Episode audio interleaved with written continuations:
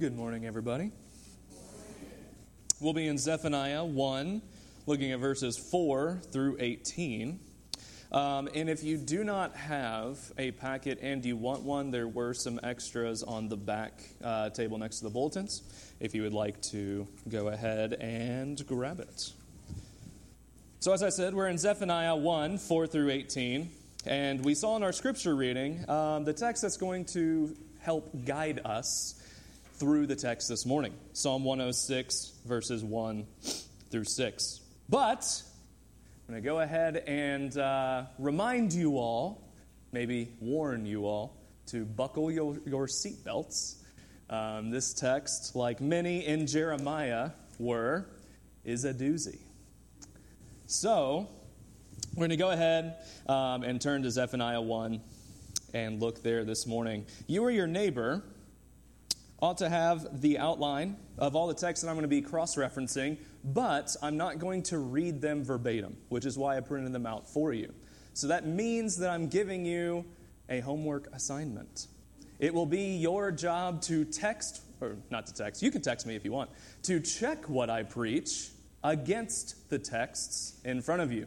Instead of reading them verbatim to save time and to preserve all of our minds, um, I'm going to summarize the text. It'll be too much for me to read, and so you will have these texts before you to check, to reference back to, and to walk through throughout this week. I love you guys, and I hope that you still love me by the end of the service. And so, with that, we'll pray, and I'll read the text. Pray with me. Father, thank you for your word this morning. Thank you that you have gathered your people here at Cedar View Baptist Church. Father, as we consider the failures of our forefathers, our grand, grand, grand, great, great, great grandfathers in the faith, Father, we recognize that we make many, if not all, the same mistakes today. So, Father, we're challenged as you have declared judgment against your people here in the text. And Father, help us as those that have seen the full revelation of your word, that are on the other side of Jesus' life, death, and resurrection, that we can understand that your mercy is more, that your grace covers us, and that we need you desperately, just as those in our text this morning did. We love you. It's in Jesus Christ's name that we get to pray. Amen. So, as we're looking at Zephaniah 1 4 through 18 this morning, you should notice the scripture reading is actually in your packet as well. So, Psalm 106 will be your second homework assignment. Two homework assignments for you this week. I would encourage you to read all of Psalm 106 because it actually is uh, sort of a digest a summary of all the failures of God's people to this point, and it was likely written around the same time as our text this morning. We see the Psalter, though, rather than sinking into a pit of despair, we see him praise the Lord. We see him declare blessing upon his followers, and we see a petition to God for God to remember the Psalter when he ultimately delivers his people from their deserved destruction. As I said, Psalm 106 likely runs parallel to our event in the text this morning. And so Zephaniah, like the Psalter, are trusting the Lord to preserve a righteous remnant and to deliver them from this coming destruction. This divine preservation from God helps us define our theme this morning, which is in his long suffering patience, God delivers his people while they are yet sinners. In his long suffering patience, God delivers his people while they are yet sinners. And discern, to discern our hearts this morning relating to the theme, we're going to have three questions to consider as we go. The first being, do you seek and require of him. Inquire of him. Verses 4 through 6. Does your faith result in action? Verses 7 through 16. And does a sudden end give you urgency? verses 17 and 18. And so let us consider our first question. We'll hop right in. Do you seek and inquire of him? Verses 4 through 6. Let's read verses 4 through 6 together. I will stretch out my hand against Judah and all the inhabitants of Jerusalem. And I will cut off from this place the remnant of Baal and the name of the idolatrous priests along with the priests. And those who bow down on the roofs to, to the hosts of the heavens, those who bow down and swear to the Lord and yet swear to Milcom. Those who have turned back from following the Lord, who do not seek the Lord or inquire of him. So we have a few things going on here. We're, we're going to hop right into our first subpoint. God's supposed people oppose the God of the Exodus. Now, that subpoint, uh, like, well, Kyle, where did you get the Exodus out of uh, those three verses? Well, I'll tell you. So, a couple of weeks ago, we saw from Matt a sort of reversal of creation. Um, the order of creation was reversed, if you will, and God was threatening to uncreate, so to speak, the world and all of God's people as well. So we're going to continue to see this trend of reversal as we walk through our text this morning, which is why there's so many cross references to cover. But the first allusion is found here in verse 4, and it's a, an allusion to the Exodus account. So God in the Exodus speaks to Moses and declares, I am the Lord, and I will bring you out from under the burdens of the Egyptians, and I will deliver you from slavery to them, and I will redeem you with an outstretched arm and great acts of judgment. So, this outstretched arm flung plagues upon Egypt. It struck down every firstborn of every Egyptian. It parted the Red Sea in, de- in delivering God's people, and then crashed the Red Sea back together to crush the chariots that were pursuing them. But beware says Zephaniah in our text this morning. For today, this same outstretched arm flexes its great might against Judah and all the inhabitants of Jerusalem. Now, for the hearers, you might understand their concern. Your water will be blood in the streets. Your crops will be eaten, your livestock consumed, your sight will be stolen, and your children will not be safe. Zephaniah declares. And why, you may ask? Why is this happening to the supposed people of God?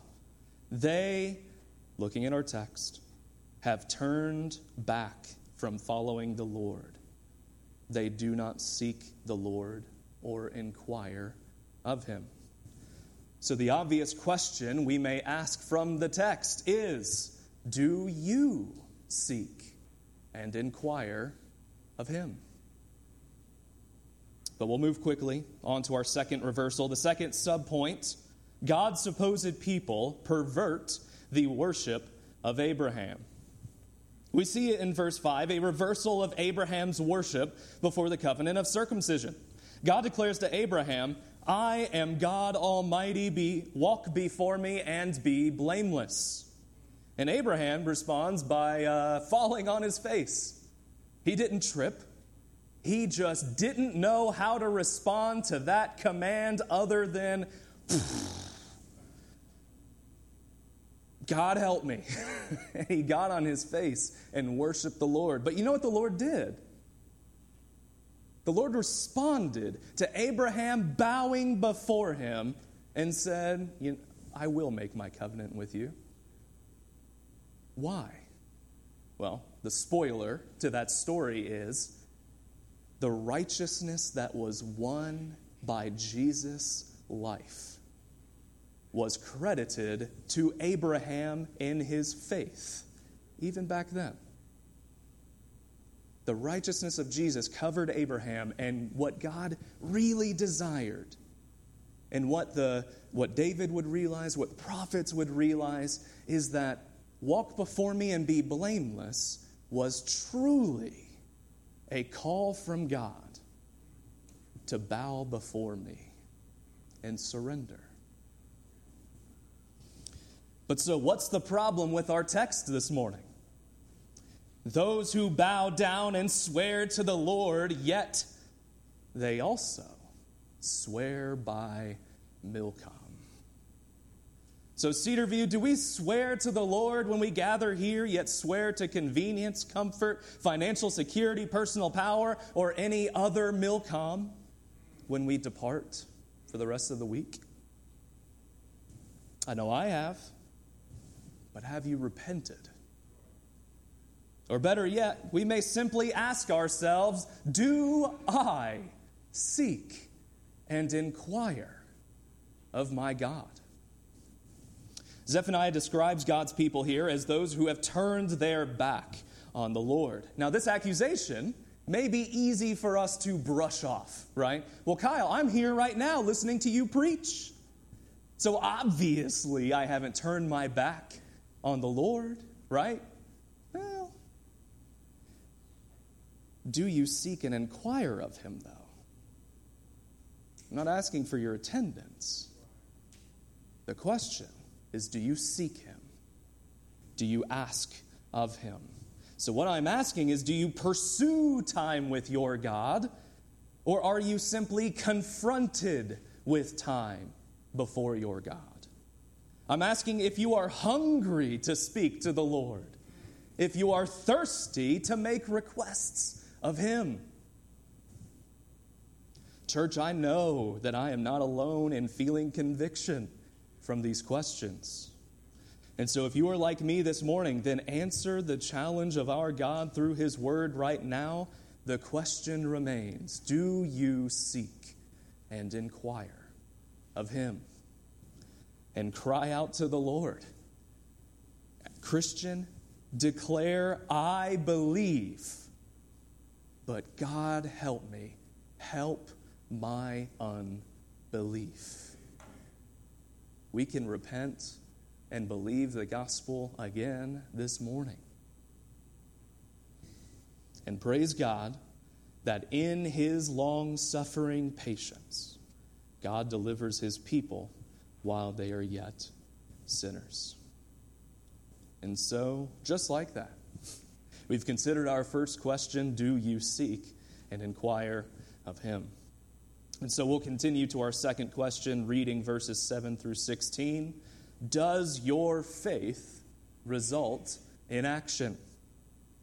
Read with me verses 7 through 16 in our text this morning. Be silent before the Lord God, for the day of the Lord is near, and the Lord has prepared a sacrifice and consecrated his guests. And on the day of the Lord's sacrifice, I will punish the officials and the king's sons and all who array themselves in foreign attire. On that day, I will punish everyone who leaps over the threshold and those who fill their master's house with violence and fraud. On that day, declares the Lord, a cry will be heard from the fish gate, a wail from the second quarter, and a loud crash from the hills. Wail, O inhabitants of Mortar for all the traders are no more, all who weigh out silver are cut off. At that time I will search Jerusalem with lamps, and I will punish the men who are complacent, those who say in their hearts, The Lord will not do good, nor will he do ill. Their goods shall be plundered, and their houses laid waste. Though they build houses, they shall not inhabit them. Though they plant vineyards, they shall not drink wine from them. The great day of the Lord is near, near and hastening fast. The sound of the day of the Lord is bitter. The mighty man cries aloud there. A day of wrath is that day, a day of distress and anguish, a day of ruin and devastation, a day of darkness and gloom, a day of clouds and thick darkness, a day of trumpet blast and battle cry against the fortified cities and against the lofty battlements.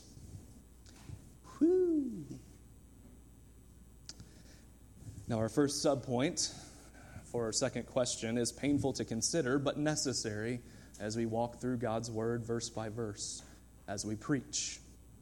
God prepares a wicked sacrifice to be consumed. Now, at first glance, your Jesus radar might see the word sacrifice and consecrate, and it leads you to believe that, oh, yeah, this is good. This is Jesus in the text. There's hope. There is hope, and Jesus is in the text. Unfortunately, this is not, uh, this is not it. In keeping with the idea of reversal, the prophet here seems to be referencing not a sacrifice unto salvation, but a sacrifice unto destruction. To help us understand this idea, commentator David Baker writes He has readied a sacrifice or a sacrificial feast, an event at times associated with judgment. Those who are called or invited by Yahweh, the Lord God, to participate in this feasts are consecrated or set apart for a specific function. The irony of this text is that apparently the guests invited to the sacrificial celebration who are themselves going to serve as the sacrifice. The guests are set apart to be the sacrifice. A sacrifice to please the Lord God is made by the offering up to judgment of those who have displeased him. Whew. This sacrifice of consecrated guests, if you will, seems to be a reference to the offering of Isaac upon the altar. Isaac was invited to join his father at the altar on the top of the mountain, so they had to walk up the mountain together, if you can imagine.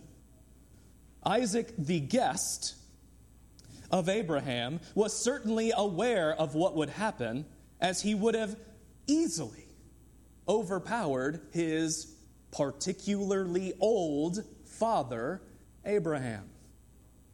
You might remember that literally Abraham's whole thing was being very, very old before Isaac was born.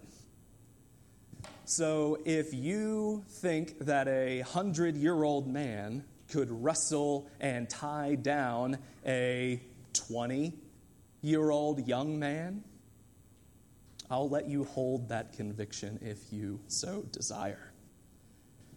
So Isaac, the willing sacrifice, was spared by God, and the ram caught in the bush was offered instead. You know the story. The reversal of this account then serves to demonstrate an unwilling Isaac who does not trust in his fathers and who does not trust in his God. The language of Zephaniah is indicating that there was no ram in the bushes for these unwilling Isaacs. His destruction is coming. But who? Who are these unwilling Isaacs? To discover this, who are the unwilling Isaacs, we must ask ourselves a question that we likely avoid Does our faith result in action? And so we see our second subpoint God consecrates the complacent for destruction. Cries echo in the streets, wailing and desperation fills the ears. No weapon will save, says the Lord God. No money will deliver, says the Lord God. No walls will remain standing, says the Lord God. Who are these consecrated guests? Who are these unwilling Isaacs? The Lord God tells us in verses 10 through 13 that it's not the belligerent, it's not the scheming, it's not the glutton. No, these consecrated guests are far more sinister, far more destructive. But don't we know it? They are far more common among God's people. These guests set apart for destruction are the complacent. To be complacent is to, to be satisfied with your own power, with your own achievements, and your own goals. Do you see the problem? Their supposed faith did not result in action. In your packet, you see a passage from Deuteronomy 10 12 through 22. In it, we see Moses summarize the law of God and for the people as Christ did, even an allusion to the circumcision of the heart that was brought about by the person and work of Jesus. We see all of this way back in Deuteronomy 10. And from the beginning, God demanded and desired more than our outward obedience. He demands that we fear the Lord your God, walk in all his ways, love him, and serve the Lord with all of your heart and with all of your soul. But do not be confused. Moses declares on behalf of God, I am commanding you today for your good. This is not a burden for the people of God. This is good and right for the people of God. But, church, do you know what is the single greatest killer of complacency? It's remembering. Moses continues, He is your praise, He is your God, who has done great, who has done for you these great things and terrifying things that your eyes have seen. Your fathers went down to Egypt, 70 persons, and now the Lord your God has made you as numerous as the stars in heaven. There's no room for complacency in the heart revived by Jesus. Remember, remember, remember. Remember what great things He has done for you. And your remembering will propel you into action. But what serves as a warning for us in our text this morning was already true of God's people then. God anticipates a day of destruction not salvation. Our third subpoint for this point this morning. So we circle back to the Exodus in verses 14 through 16. Imagine the terror of God's people. Those that know the stories well, know that know the word well. Imagine hearing from God's prophet that a day of wrath is that day a day of distress and anguish, a day of ruin and devastation, a day of darkness and gloom, a day of clouds and thick darkness, a day of trumpet blasts and battle cry against the fortified cities and the lofty battlements. You hear these things and you know the stories of your forefathers, and you realize that images of plagues begin to run through your mind. Images of Jericho's walls being leveled by nothing more than a trumpet blast. Imagine the words of God echoing within you The Egyptians whom you see today, you shall never see again. The Lord will fight for you, and you have only to be silent. The day of the Lord is not one of praise and hopeful anticipation for the people in our text this morning. The day of the Lord, for those that have heard the words of God from Zephaniah, is bitter. The mighty man cries aloud there. The mighty man, so to speak, is crying like a baby. Does your faith result in action? Theirs did not. I hope this weighs heavy on your spirit this morning because that weight is certainly the tone of our text. You may be asking where Jesus can be found in this passage and what hope do these unwilling Isaacs have? Because if they have no hope, then what hope do I have, knowing that I'm no better than the worst of them? The guests set apart for destruction are the complacent, but we, as the church, as God's people, we can remember that God, in his long suffering patience, delivers his people while they are yet sinners. Stay with me. We know that this story ultimately ends with Jesus, but the sins and failures of God's people then and now have created a bumpy road for us to get there, haven't they? We've considered two questions this morning Do you seek and inquire of him, and does your faith result in action? And so we'll consider our third and final question this morning Does a sudden end give you urgency? And we will read verses 17 and 18. I will bring distress on mankind, so they will walk so they shall walk like the blind, because they have sinned against the Lord. Their blood shall be poured out like dust, and their flesh like dung. Neither their silver nor their gold shall be able to deliver them on the day of wrath of the Lord. In the fire of his jealousy, all the earth shall be consumed. For a full and sudden end, he will make all the inhabitants of the earth. The first reversal of our third point this morning is God's judgment expands, not Israel's dominion. The people of God were promised to multiply greatly and to bless all the families of the earth through Abraham. And they were promised dominion in all of the promised land by the Lord's power, not their own military might. We see the inverse, and when we see the inverse in verse 17, however, is a reversal of these ideas. The people of God are no longer withheld from the wrath of God, for they have aligned themselves with the kingdom of man. Remember, remember, remember. Remember what great things the Lord has done for you, says the Lord to his people. In Deuteronomy 11, 18 through 25 reminds us, reminds us that God's people and their tendency to forget all that God has done and all that He has already commanded. Lay up these words in your soul, bind them around your hand, be as frontlets on your eyes. Teach your children, talk of them when you're sitting, when you're walking, when you're lying down, when you're getting up. Write them on doorposts at your house at your gate leaving your house. Remember, remember, remember. But why must I do these things to remember? That, the, that your days and the days of your children may be multiplied in the land that the Lord swore to your fathers to give them, as long as the heavens are above the earth. But God's people did not remember.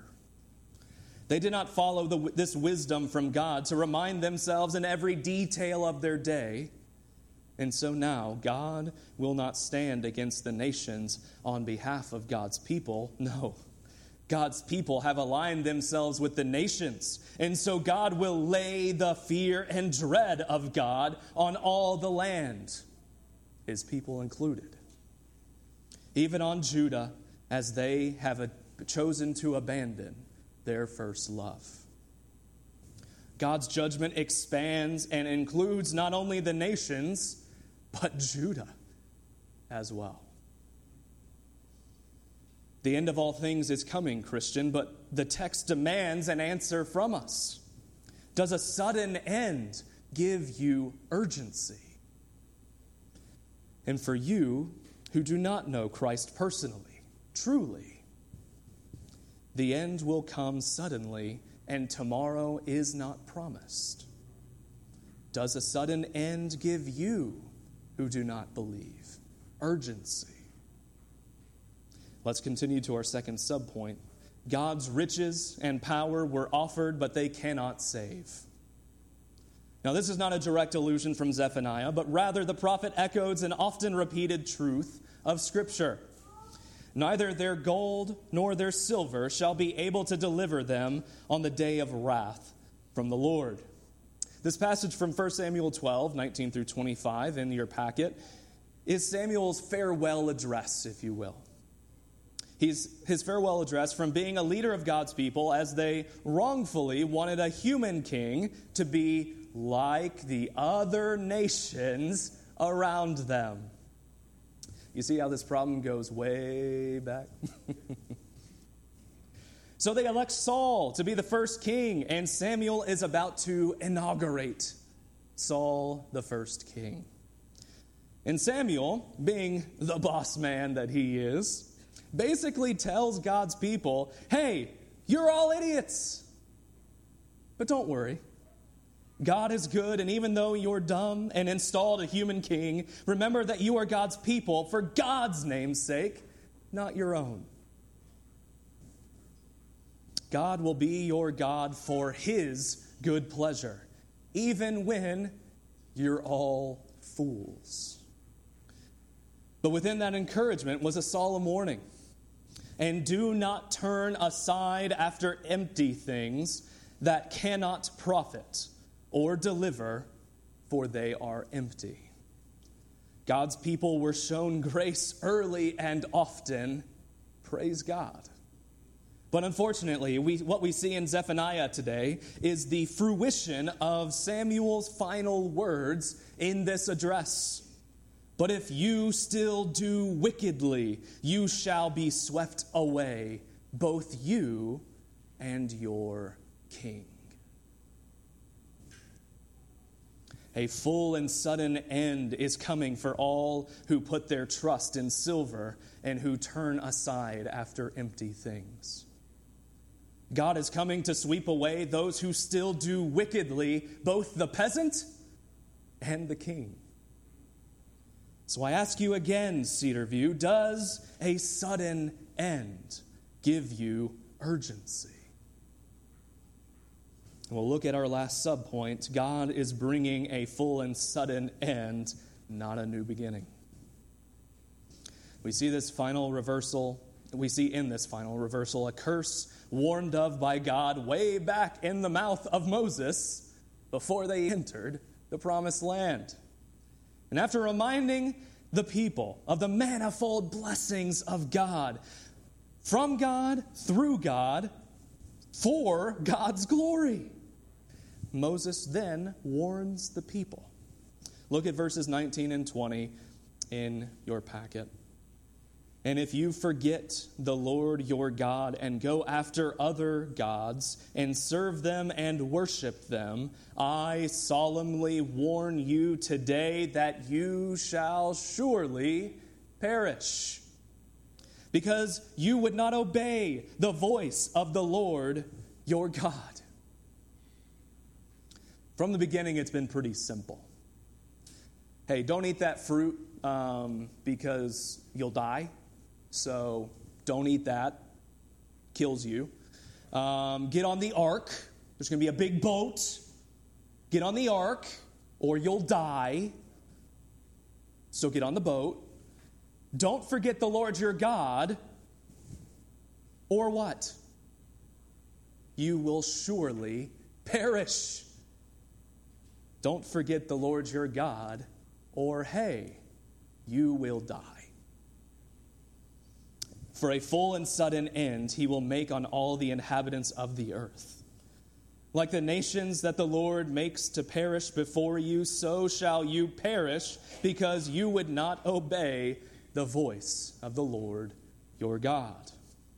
This day of judgment came swiftly, it came suddenly, it came unexpectedly, though it was proclaimed to them countless times by multiple prophets. And as we learned in Jeremiah, the people of God disregarded the prophets all the way to the day that Babylon knocked on their door. But as assuredly as the day of judgment for God's people came then, so the day of judgment is coming again when Jesus will return swiftly, suddenly, unexpectedly for his people.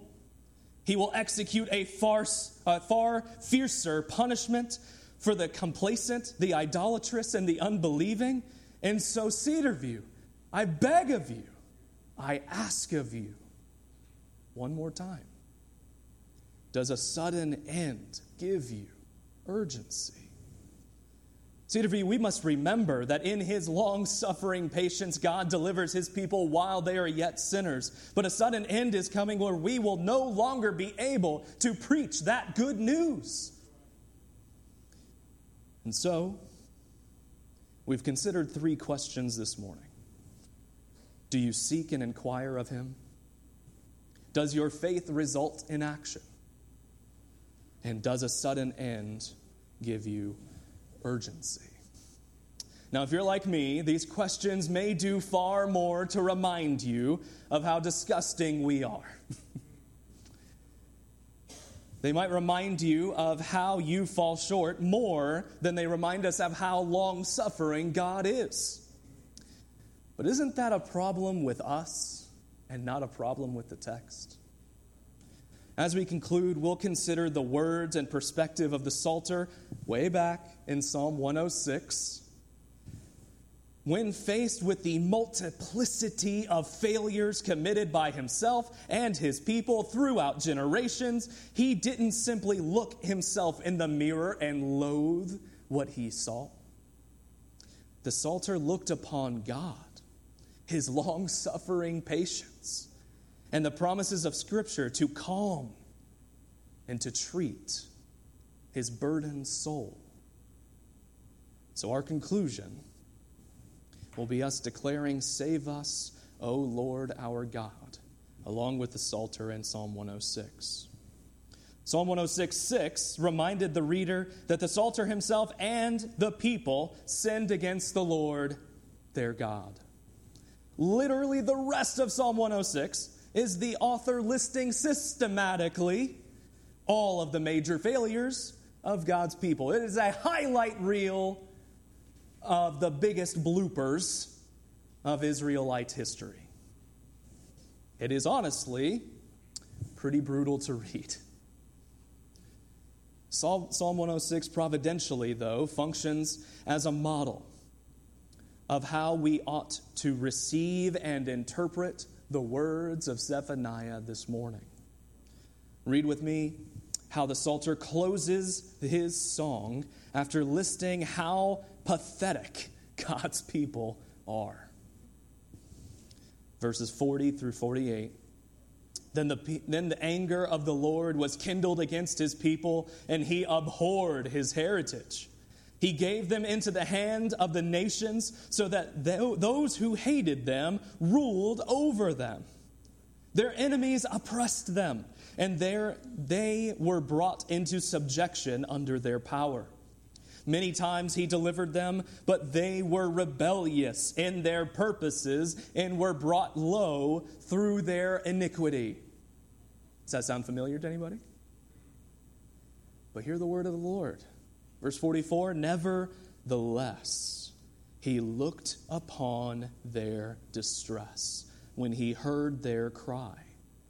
For their sake he remembered his covenant and relented according to the abundance of his steadfast love. He caused them to be pitied by all those who held them captive.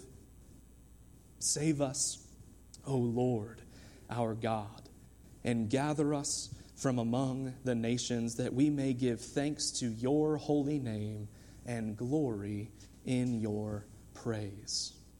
And he closes Blessed be the Lord, the God of Israel, from everlasting to everlasting. And let all the people say, Amen. Praise the Lord. Cedarview, we are the people of God. Those that have repented and believed in the gospel of the Lord Jesus Christ, that he was born of a virgin, that he lived the life that we could not, that he took the punishment for sin that we deserve. He died and was raised on the third day that we might have new life in him. We are the people that gather every week on Resurrection Sundays shouting, Blessed be the Lord! the God of Israel from everlasting to everlasting. And all the people say, Amen. Praise the Lord. Cedarview, we are the people that remember. We are the people that remember that in his long suffering patience, God delivers his people while they are yet sinners. And we gather together glorying in the truth of God's word. From Romans 5 Therefore, since we have been justified by faith, we have peace with God through our Lord Jesus Christ. Through him, we have also obtained access by faith into this grace in which we stand and we rejoice in hope of the glory of God. Not only that, but we rejoice in our sufferings, knowing that our suffering produces endurance, and endurance produces character, and character produces hope, and hope does not put us to shame because God's love has been poured into our hearts through the Holy Spirit who has been given to us. For while we were still weak and sinning, at the right time, Christ died for the ungodly. And all of God's people proclaim, Amen. Praise the Lord our God. Pray with me.